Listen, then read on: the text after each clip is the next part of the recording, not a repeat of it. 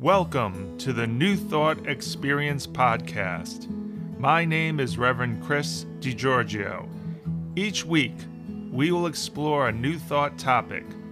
New Thought was founded in the 19th century and was inspired by the Transcendental Movement.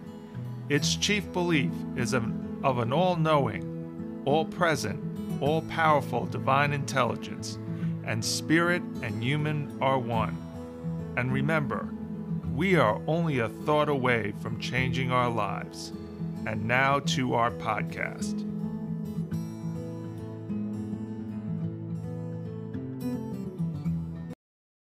Last Sunday, in our Meaningful Spiritual Conversations group, we discussed faith. I have to believe that faith is a discussion many ministers or spiritual leaders discuss often. The way we change is with faith. The way we do anything is with faith. Faith is the starting point of every decision we make. Faith is a power that we often take for granted. And I have always given this example. If you are sitting and you say, I want to stand up, it takes faith to stand. If you say to yourself, I cannot stand up, you will not stand up. And think of all the other activities you do as simple as that, where faith is involved. It could be waking up, it could be driving, it could be brushing your teeth. Everything relies on faith. Let's start with the definition of faith by Unity co founder Charles Fillmore. Faith is the perceiving power of the mind linked with the power to shape substance.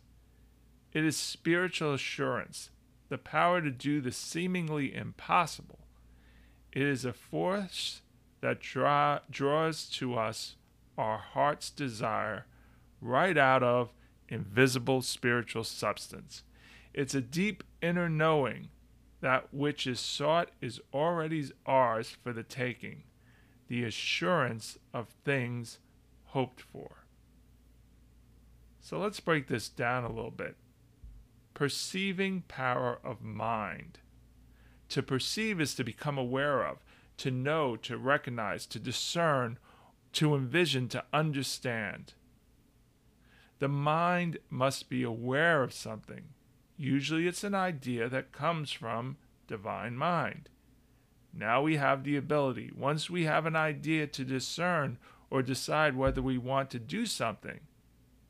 If we say yes to this, then we express what it is that we want expressing. If we say yes to standing up, now we now have the next part which is spiritual assurance.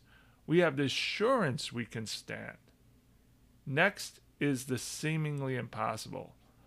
Well, for many of us, standing may not be a problem, but for those who are injured themselves or in a wheelchair, maybe standing is not possible at the moment.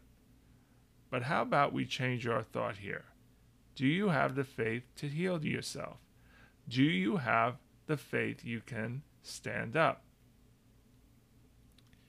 In our discussion last Sunday, someone mentioned they had a big toe issue that was causing pain.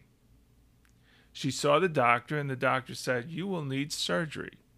She decided to hold off on it and pray. Knowing that faith and prayer can solve any problem, she did this for a year. She affirmed her wholeness in her toe. She went back to the doctor, and the doctor said to her, I must eat my words. You do not need the surgery. It was her heart's desire from invisible substance of all that is possible that she saw healing and wholeness for herself. It was with faith she continued to affirm her wholeness and her health that healed her. I want to say one other thing about her story that's instructive. She never stopped seeing her wholeness. She had faith she would see the wholeness. She did the seemingly impossible by holding her wholeness and having faith healing will occur. She drew her heart's desire of not having a surgery. and when she prayed, she had an inner knowing that healing was already hers. I must admit, I need to work on this myself. I have been inspired by her faith. I uh, recently injured my right elbow and arm, and I've had some pain. But her story mi- reminded me I have the healing power within myself. All I must do is have faith. So, in this healing journey of mine and her healing journey, what are some of the qualities that will help you in your prayer time around faith? I'd like to suggest three qualities trust, letting go, and steadfastness. In the definition Charles provides us, Trust is implicit in the definition. Words like spiritual assurance and knowing leap out from this definition. This all requires trust. Trust in the one power and one presence. Trust in divine order that all things are conspiring for your highest good. For any process to happen, for any goal to be achieved, sooner or later you have to trust. For a relationship to work, there needs to be trust. And so does your relationship with faith. Your relationship with faith, faith must involve trust. Trust that everything is working for your good. Even the injury I suffered, I can trust there's a reason for it. I believe it's calling me to trust my healing prowess, that I can heal myself with prayer. Now, don't get me wrong, I'm still going to the doctor uh, and having it checked, but I'm not a passerby in my healing process. And part of that is trusting that I can heal myself. The next aspect is letting go. Yes, keep praying and keep knowing your good will come. But also know there's a divine timing for everything, and everything is conspiring for your highest good. And forcing an outcome is probably not best for your highest interest. It goes back to trust, but also have trust in letting go. Knowing that everything you hope for and need is already yours for the taking. You just have to believe in it and have faith in it and letting go so the process can take place. Now, one thought about this understand when you get an idea and you express it, you still have to work in expressing. But there comes a time where the work is done and you let go. Think of a kite. You run along the field or beach with the kite, hoping the wind will take it. But you must run with the wind for it to happen. Then, at a point, the kite takes off. What did you do? You let go of the running, you're still holding the kite and guiding in some measure, but you let go of the frenzied pace and allow the wind and nature to allow the kite to fly. Similarly, allow your divine presence to allow your idea and expression to fly. Lastly, steadfastness.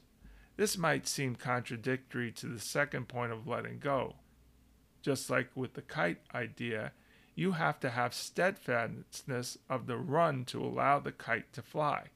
You needed to do the necessary steps for the kite to fly. Just as in faith, you need steadfastness in your prayer, steadfastness in your faith to allow what you want to express to express. And remember the woman who was healing her big toe. She had steadfastness in her prayer, and she never stopped knowing that she would not need the surgery. Also, another example is when I became a minister, I needed to have steadfastness that I can complete all my education and requirements. I never stopped doing all the tasks that needed to be done for that goal. I had faith I could do it. But to do it, you need to do it. This requires steadfastness. So remember this statement from Her Holiness Sai Maa have faith in faith, have trust in all you do. Let go when time when the time is appropriate, and have steadfastness to complete the job. Faith is a muscle, and you need to work that muscle. But with these qualities of trust, letting go, and steadfastness, you will enhance your faith. And so it is. Amen. Thank you for joining us on today's podcast. The New Thought Experience is a production of the Meaningful Spirituality Conversations Group. We meet every Sunday at 5 p.m. Eastern U.S. time on Zoom. You can learn more about us on our website, westchesterspirituality.org. To contact us, please use our email at unityofwestchester at gmail.com. To donate through Zelle or PayPal, you can also use our email, unityofwestchester at gmail.com. Have a blessed day.